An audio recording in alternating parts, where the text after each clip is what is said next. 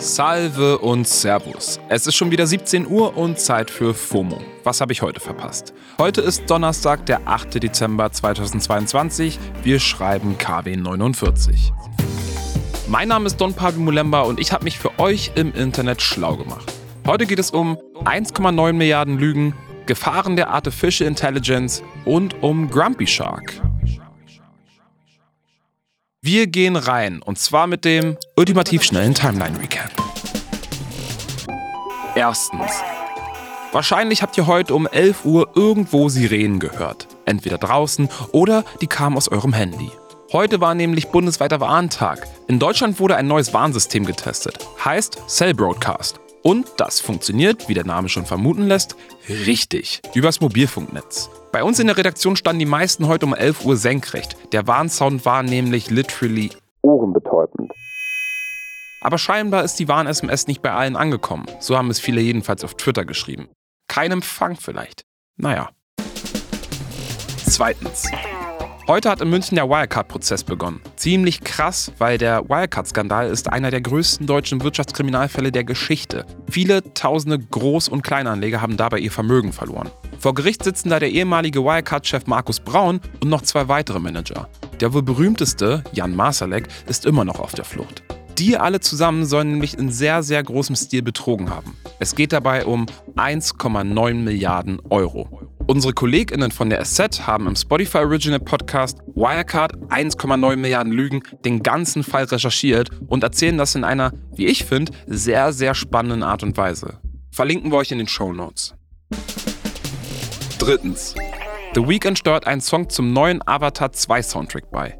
Gestern kam nämlich ein neuer Trailer zu Avatar The Way of Water raus und darin ist Nothing is Lost von The Weeknd zu hören. Der Film startet am 14. Dezember in den Kinos. Also nächste Woche Mittwoch ziehe ich mir natürlich rein. Viertens.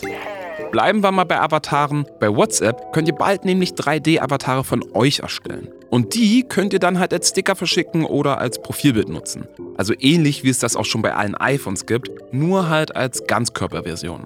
WhatsApp released das Feature gerade, also habt ihr die Funktion sicherlich auch schon bald auf euren Smartphones. Das war der ultimativ schnelle Timeline Recap.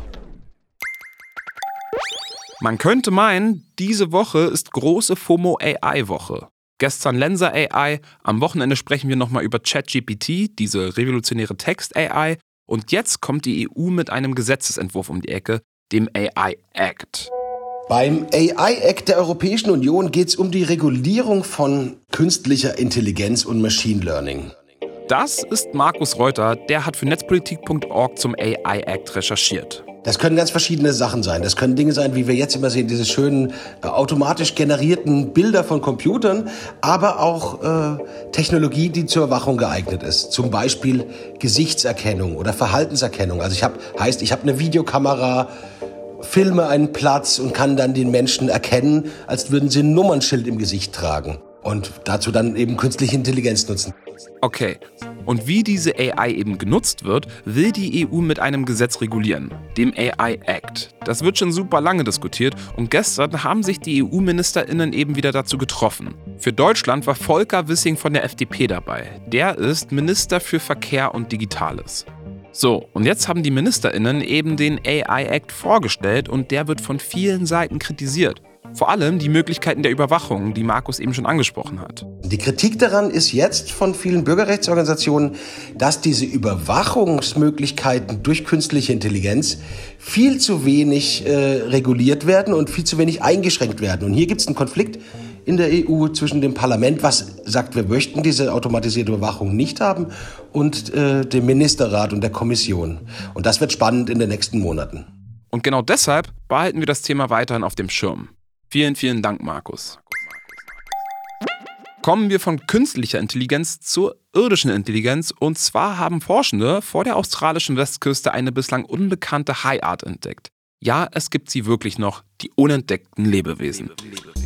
Die Tagesschau hat gestern ein Foto vom Hai geteilt und das Netz ist sich ziemlich einig. Der Hai sieht grumpy as fuck aus. Satiriker Fabian Köster hat zum Beispiel kommentiert, so gucke ich auf die Uhr kurz vor Feierabend. Ich verlinke euch das Foto in den Shownotes. Der Grumpy Hai ist wohl ein gestreifter Hornhai, das haben die Forschenden gesagt. Und sie sind auch ziemlich happy, dass sie ihn gefunden haben. Der Hai sei einer der aufregendsten Funde und wichtig für die Wissenschaft.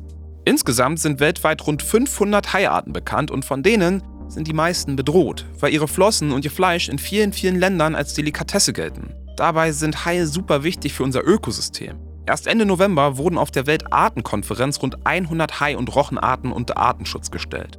Grumpy Cat war gestern, heute haben wir Grumpy Shark. Und mit dieser Good News gehen wir raus.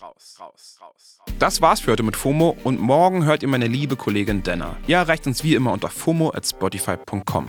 FOMO ist eine Produktion von Spotify Studios in Zusammenarbeit mit ACB Stories. Folgt unserem Podcast, um keine weitere Folge mehr zu verpassen und lasst euch nicht ärgern. Und seid lieb zueinander. Und macht eure Hausaufgaben.